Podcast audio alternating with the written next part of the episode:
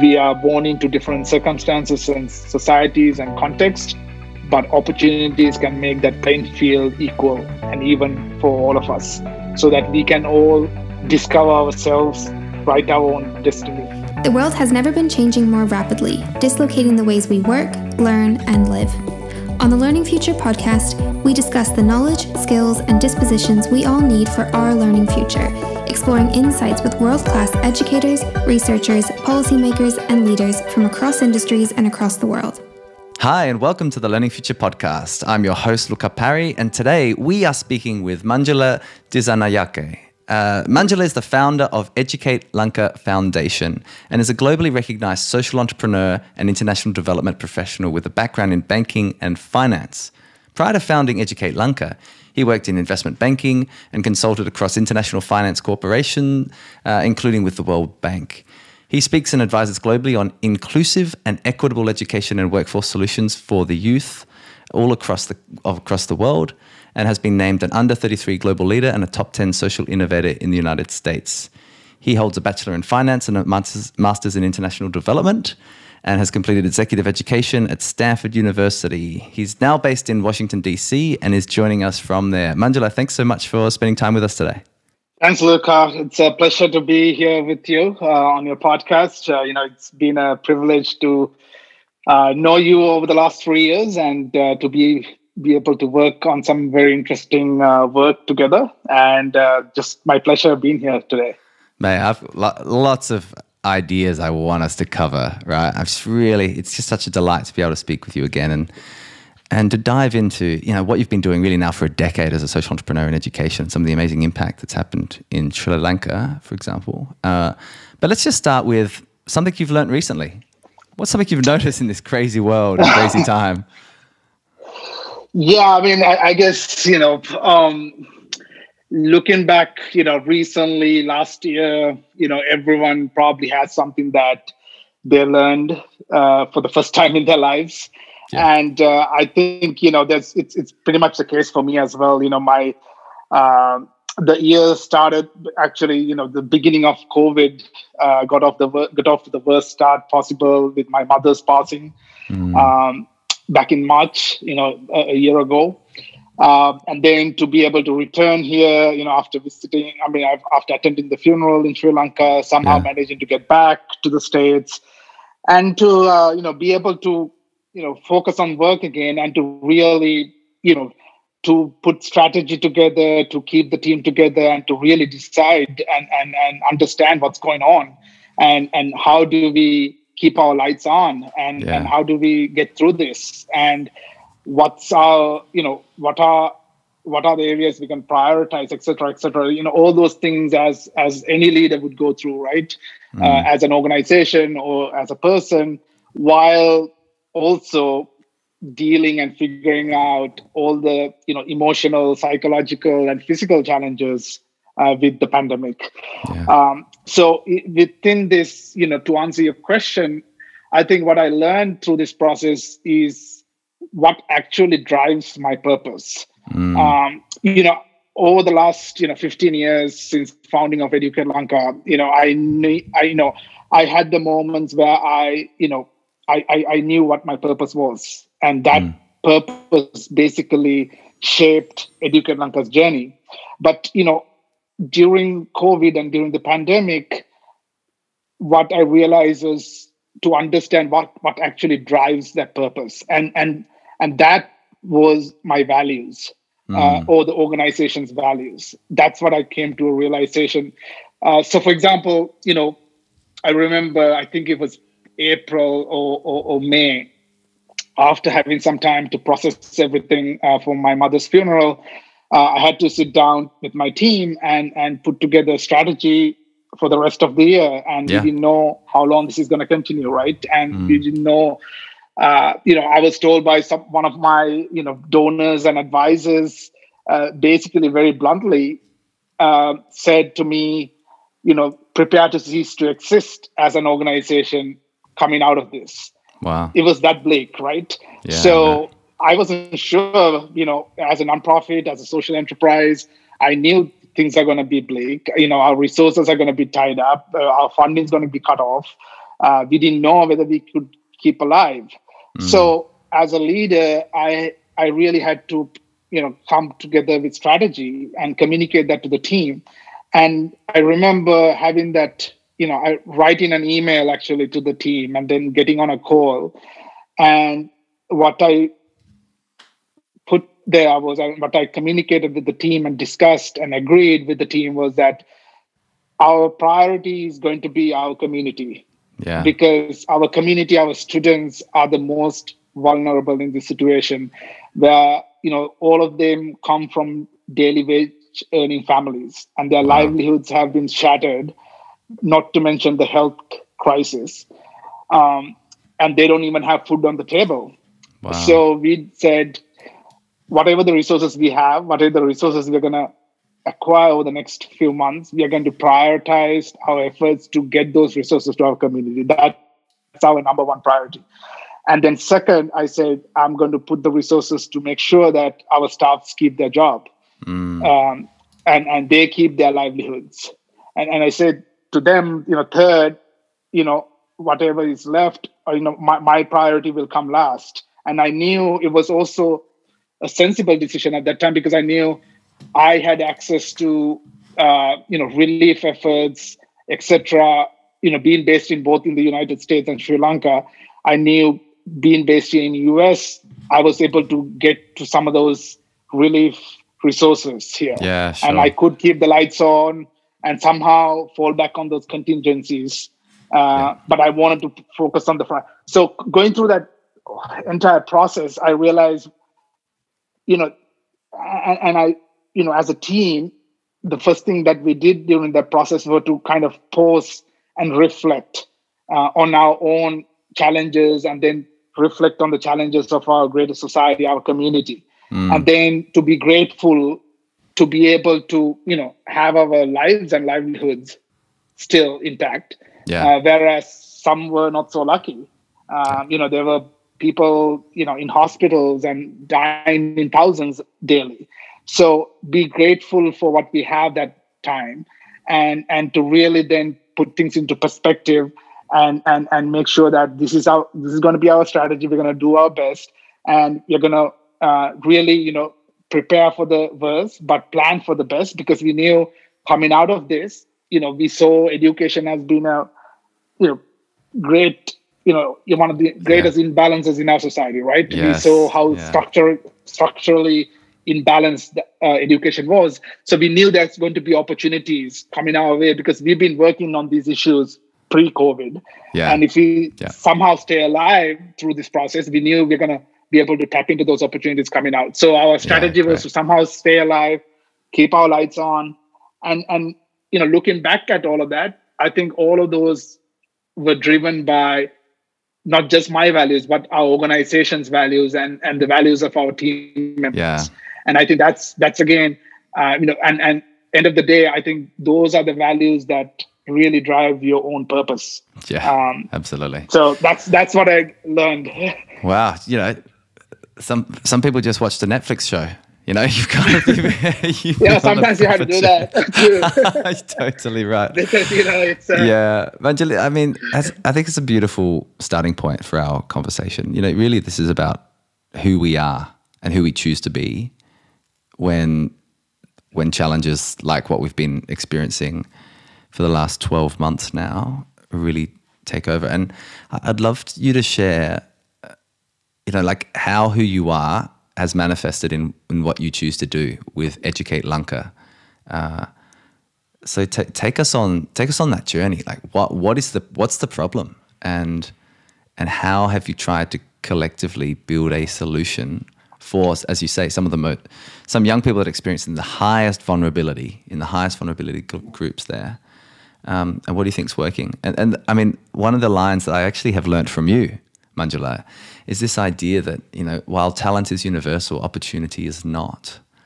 And so, how do we how do we change the features of our societies and our education systems and our economies so that they actually become closer to the impossible idea of meritocracy?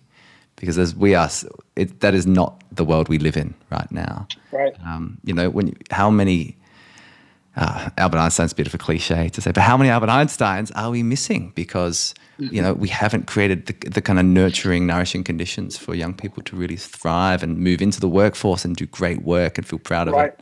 But yeah, take us on that journey, mate, because I think it's I'm really inspired by what you've done with Educate Lanka, and uh, and I continue to be. Thank you, thank you. No, so I mean, so my journey with Educate Lanka was shaped by my own journey. All right, basically it was something. It was not something that I planned. Uh, saying that okay, I, I saw this big issue and I want to create this, you know, movement or an organization or a venture to address that. It was just I was driven to do something. I saw a problem and I found a solution and I wanted to do it. And and and and there were, you know, there's a story behind that which I will get into.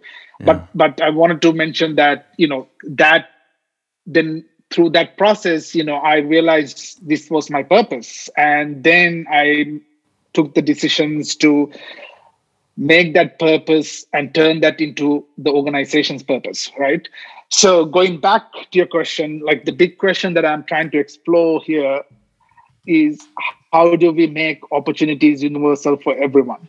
Yeah. because I believe when you when I say talent is universal, opportunity is not the greatest equalizer or the greatest weapon, as Nelson Mandela put it, is to to make those opportunities universal hmm. is education. Hmm. And not just an education in the means of going to school or to a classroom, but a real education that allows that person to discover themselves right? Find their own purpose and really have have that learning for life not just for a job not just for a degree not just for a qualification but learning for life right? And that's the and and you know through that process they're going they're going to be economic um returns. That's going to be you know they're going to find their you know th- they'll be able to maximize their well-being and happiness right? They'll be able to positively contribute to the society um, and and really you know lift their families and, and and communities out of their circumstances right? So education in that sense is the greatest equalizer and i strongly believe that. So everything that i do is built around that. Uh, and and my larger you know the question that i'm exploring is how do we make opportunities universal for everyone? Because it is not right now. Yeah. and and that basically determine someone's you know journey in life un- unless they're either given an opportunity or they stumble upon an opportunity that's the time they actually transform right? You take a lot of these cases you take everyone's story you know each of us have our unique stories and you you look back at it and you know you can actually pinpoint and identify those transformation points where someone either gave you an opportunity or you found an opportunity and that changed your life. Um, so i want to make sure that we make those opportunities equal for everyone so that we are all playing on a same equal playing field. Uh, and then you know you can build up your talents and discover yourselves and become you know positive contributors to the society. Tell us about how how that works because you're the approach, you know, you're kind of the theory of change and action that you've put together has in it both economic aspects as well as kind of educational ones. So the idea, for example, of, of micro scholarships, uh, right which are you know used, but I, I mean the interesting thing is it's the scholarship isn't enough. It's right you know the program and the program is enough without the kind of finance so it's this idea of thinking Right. a little holistically about the nexus of the kind of economic and the educational aspects so you know share like what what is the experience of a young person that's that's really lucky to be supported by educate lanka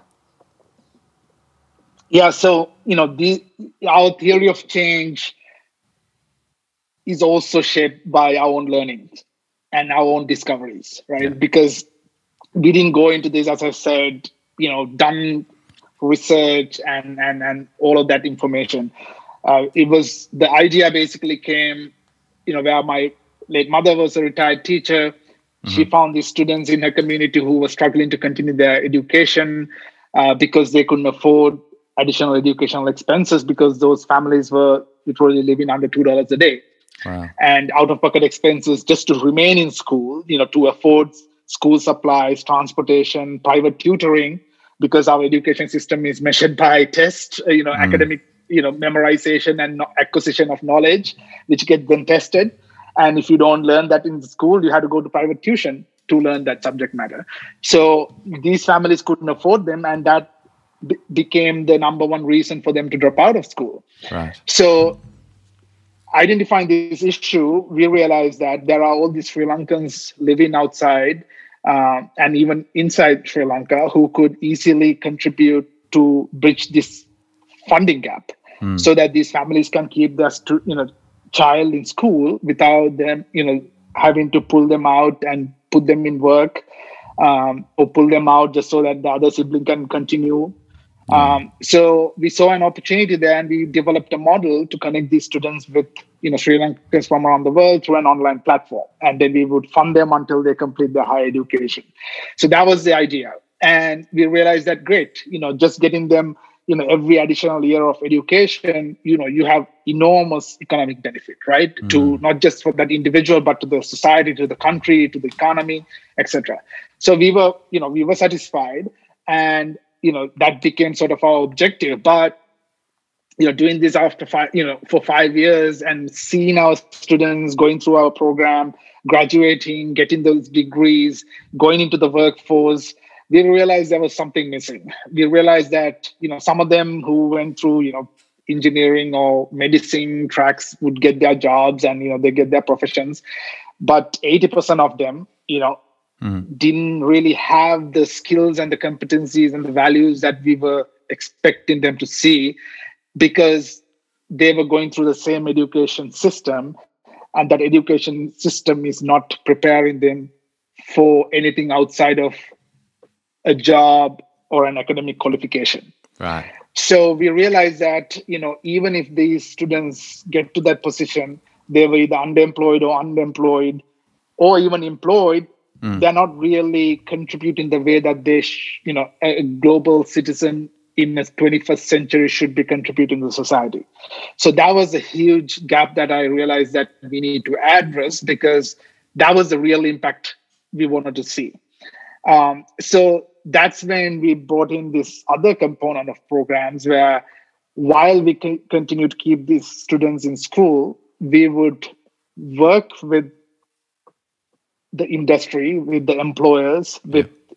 partners internationally to give them a learning pathway outside the classroom so that they could acquire those foundational learning and skills and competencies that would make their education a holistic one and make their education lifelong where they would have these skills and competencies not just for a work or a job or an industry but to know how to contribute positively to the society to be able to manage their emotions and and and, and understand each other and contribute to the society positively mm.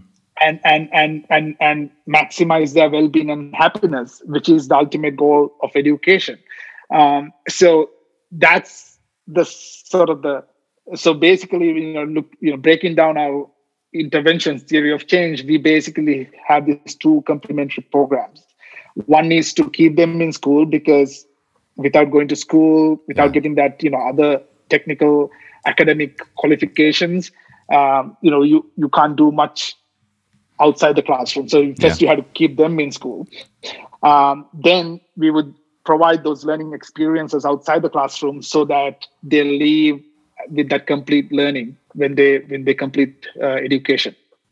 Fantastic. It's it's uh i think it's the idea of thinking a bit systemically about those challenges that uh, that make it work right? I mean i'm sure i'm yeah, sure you, you yeah. still have lots of challenges and, and, but right no at the end of the day right this has to be we have to then influence this system yeah. so that the actual education that they receive in the school becomes that holistic learning nice. right so that we don't have to continue to do this outside the classroom we actually do this inside the classroom yeah. where you see these models have been applied bo- both in the global north and global south in, in, in many contexts right mm. so how do we get our education system and other education systems around the world who are still you know lagging and obsolete to actually leapfrog and and and develop their education systems and curriculums and pedagogies uh, and and also you know setting that right purpose, right, Yeah. where, where everything else will then flow um, to to to uh, you know shift from this narrow academic you know outcomes and acquisition of knowledge to a larger purpose of you know maximizing well-being and has happiness uh, of the whole child you know so that's the eventual goal. But to get there we need to work outside the system bring in stakeholders. So it's, it becomes a multi-stakeholder approach. And eventually then start working within the system with the policymakers with educators uh, to make those changes so that we don't have to do this outside the system and and our system becomes that ideal education. Yeah, that's that's great, Manjula. I really I am thinking a lot about the kind of the learning ecosystem concept that Valerie Hannon spoke to, um, and has done a lot of work with Wise uh, in the past about. And she was actually on a few a few podcasts ago talking about this idea that you, you need all of the different elements uh, within societies, within economies, to really be convening, you know, the right the right kind kind of experience and environment if we're going to get uh, the best out of ourselves and out of our young people, and not not just for us as an extraction, Right. but actually for everybody. Um, what I'm, I'm curious about this. How do you think, as a social entrepreneur, one of the things that I often think about is how do we take uh, some of the really powerful work that's being done and have it kind of absorbed back into the system? So, as you say, like, what might be a way to you know, so for example, the department says, a depart, a ministry of education or something says, we love this program, we'd love to bring it into all of our schools, or you know, make this a new way.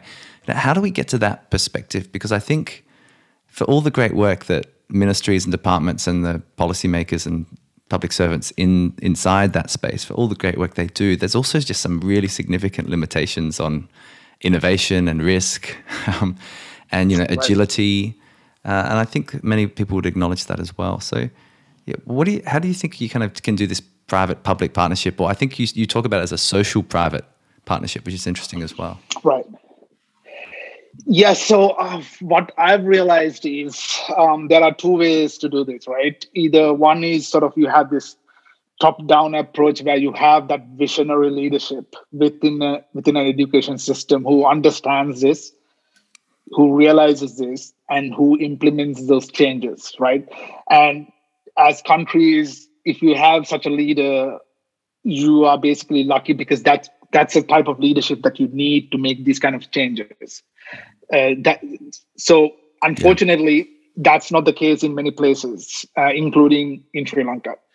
So how do we then influence those changes other way around? So that's where we come in, and we believe that the, the, the way to do that is to work together in partnerships in, in a multi-stakeholder approach where you could because you know if you take we as a civil society or, or, or the you know social sector and then you have the private sector and the industries who are the recipient of the talent and the and the products of our education system Yeah. and they are now realizing the pain because they can't find the required skill sets and competencies coming out of the education system. So they me- they actually have to bring talent from outside the country to meet their requirements and demands. So there's actually this um, you know disconnect with you know you have this underemployment and unemployment. Mm. then you also have jobs that are not filled. So how does how it's it's a paradox right Yeah. how do you explain that you know you have job vacancies but and then you have these people looking for jobs Yeah. those two are not matching because Yeah. so that's the that's the that's a challenge so the industry understands and and our, the way that we work with them is that we we we pitch to them the idea that working through us they can proactively invest in that pipeline and the and the education before they leave the system so that they don't have to spend uh, you know their resources time and money in re- training them and retraining them and reskilling them Yeah. if by proactively investing in this pipeline in the education they can actually get the skill sets and the type of talent that they need not just to fill their jobs but to also as as you know global citizens mm. who could contribute positively to the society you know through the work and also in, privately um, so working together in these sort of partnerships you can then influence the public sector and the policymakers and the educators and and for that you need to it's not it, from my understand you know from my learning in sri lanka it, it takes a long time and that's yeah. one of my sort of greatest fears that I, I, am not sure how long we have to do this to get, get push those changes. But you start doing that, you know, in, in small steps until you develop uh, a, a, strong coalition around this and a partnership around this that you can influence those changes at the top level. And and it, it'll come to a point because you know when you have you know these significant stakeholders uh, pushing for these challenge you know changes mm. Eventually the public sector and the leadership have has to listen right? Yeah. And and and that happens it doesn't happen overnight. It's a it's a process mm-hmm. and you have to stay in, in it for the long long haul. And and that's what i've realized in our work. This is not going to be you know next 5 years next 10 years. I don't even know whether that'll happen in my lifetime. But we are making sure that we do make progress. We are making those changes uh, measurable changes yeah. so that we know that we are heading in the right direction. Uh, and and collectively we can do so it, it's not a role or a job for one singular player or one singular sector. It has to be a collective effort.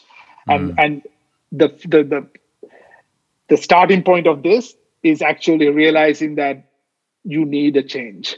Yeah. Um, yeah. yeah because because that, that, realization hasn't happened in certain parts either.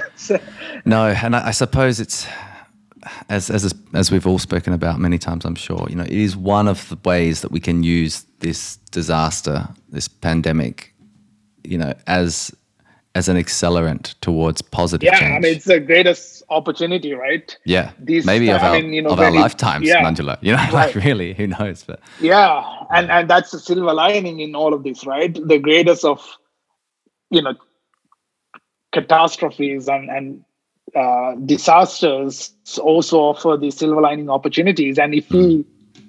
if we miss that, you know, that's going to be the you know our, our, in our lifetime the greatest missed opportunity. Yeah. so that's why the urgency is needed because we can't let this slip away from us. This is our opportunity of lifetime you know for our generation. Yeah.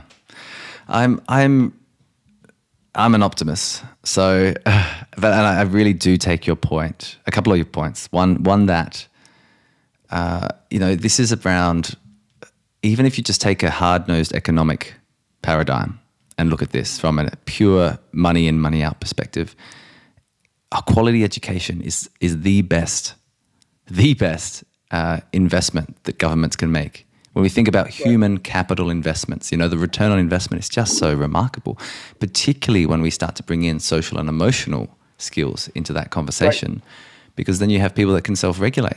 Uh, you know, criminality goes down, you know, all this amazing stuff. So, but then, of course, there's the, the broader question, which is, well, what is a society for? Uh, what is education trying to enable in each of us? Right. Um, what and, success and, means, right? Yeah, yeah. And that, that's, that drives everything else. Yeah, and so I'd, I'd love. And that's you... a question I have. You know. yeah, yeah. You know, how do you? Um, because how do we change that definition of success? Mm. Um, and, and that's a that's a question that I'm trying to really understand uh, where how, how does one go about changing it? Because this is it's instilled in our society in our minds in our systems in every institution. Yeah. So it's it's because until you change the definition of success from this you know narrow materialistic viewpoint of acquisition of money or wealth or fame and then you know really change it to success being measured by your contributions to the society yeah. your positive yeah. footprint yes, your nice. happiness your well-being right and that's when when success is defined in that way then the education will follow because education's purpose is always tied to the definition of success Yeah, that's true. Because That's, that's, everyone's you know, that's, that's a great point. Yeah, it's, it's the mental and model. so yeah. right, exactly. And so, how do we change that definition of success across the society so that you know a CEO understands that, the president of a country or a politician understands that, you know, the person who drives a bus understands that, Yeah. you know, the young person going into you know school understands that, your parents understand that, teachers understand that. So that's you know how do we get there? um, and and and it's it's it's sort of this you know the you know one of the ways is of course the education right? But it's it's a chick it becomes in a chicken and egg thing. You have Yeah. to change one before the other. Um, exactly exactly. Maybe maybe because I, I ask myself this question all the time. Uh, and, and i wonder it's it can't be that one follows the other. This is a synergistic relationship you know by Right. cha- by by shifting in formal education systems what success means by what we're measuring like for example bringing in well-being and the social emotional loss that will change also the conception of what a successful life means I mean, we have many Eastern traditions, as um, as you can definitely attest, and Western traditions and philosophies Right. that talk about what does it mean to live a good life. And I, I feel that we just have to, maybe we need to go around the dark side of the moon um, before we can kind of emerge back into the light, Manjula. You know, the idea of like it's perhaps from from crisis that we can, uh, Yeah. we can reemerge. You know, and, and, you and, and I think it's also yeah um no go ahead please No, you, you're right. You, well, you and I just it- we're in these conversations all the time. You know, on, on Right, panels right. together. You know, it's Yeah. you know, how do we build back better? Like, how do we reimagine and reconceptualize? And I, I, I think of kind of some of the elders that I've learned from. You know, and the idea of gentle pressure relentlessly applied. I quite like. You know, so that, maybe that's how this. We are the system. We need to change ourselves as we attempt to change. You know, the way that it manifests for others. But I don't know. That's this is just my yeah no my I, I i strongly believe in that like sort of it um you know it's it it has to be you know one individual at a time right but then there's also i i realize the importance of having that top down approach of like Yeah. the leadership changes you know people in power understanding that so Yeah. for example you know you, you know conscious capitalism right it's Mm-hmm. not all about money you know moving from shareholder capitalism to stakeholder capitalism Nice. those kind of shifts appearing in our society will then you know someone who's looking at you know who wants to who aspires to become a ceo right and when you when they see uh, ceos making those decisions and changes how they value create value right? Uh, you know it's for the for the i mean in my entire lifetime you know the objective of the ceos are to maximize shareholder value right? That's what we were taught. That's what Yeah. we see. You know that's what we hear. But now moving across you know moving away from that to a model where you, you your your goal is to sh- maximize stakeholder yeah. value Yeah. right and and that means your employees your your partners your your vendors your customers your in, you know the environment um, the society etc and and you know the esg you know the principles uh, the the business models right and and that's a trend that you know uh, economic uh, sorry environmental social and governance standards that Yeah. The Wall Street to Main Street are adopting now, and there are research and, and findings to show that you know a company that invests on those ESG uh, found you know fun, you know criteria Mm. uh, have better economic returns over time Yeah. than a company just max you know focus on the profits, and Yeah. they would have better bottom lines. Uh, uh, uh, th- than a company who just focuses on maximizing shareholder profits. Yeah. So those shifts are going to be important because then those are the role models that our young kids see, right? And Yeah. then when they go, so together with those changes that you described, like you know, integrating social emotional learning into the curriculum, together with that, when they see these shifts are happening, um, you In know, the in the, industry, in Yeah. the workforce, in the society, that's when those changes are going to happen in our mindsets yeah. Great. in the in the young people right and then Yeah. when they become that leader they already understand that Mm. shift in mindset and when they become the leaders who are going to make decisions and changes, that's when you're going to see a collective of effort across the world. Awesome. So we need to get to the masses, and I, I, you know, and that needs to happen from both directions. Yeah, both top of, down and bottom yeah, up. The yeah, the top down enablement and the bottom up kind of social movements of change. And uh, it's really clear to me, Manjula, how like your vantage point here is sitting across, you know, as a former banker and now social entrepreneur, educator. Right. it, it's true. Like we need these conversations to be happening in the in the you know e- eco 101 you know like what are we teaching to yeah, young economists yeah. you know because yeah. this is the, like are we talking about professor kate Raworth's donut economic models are we looking at you know mariana mazzucato's mission economy you know like this surely is the t- it's the time for a, a new economics you know uh, with a capital yeah, E, yeah. just like a, a, new education with a capital E. Right. Um, and and that's why I, I really um, I'm glad to see this sort of emergence of social entrepreneurship, social impact, yeah. ESG investing. These concepts mean that people are, you know, really uh, concentrating on this because when I became a social entrepreneur, it wasn't even heard of, right? I, uh, yeah. uh, my, even my parents didn't understand what I was doing. And, you know, neither did I, to be honest. It was just a blind, you know.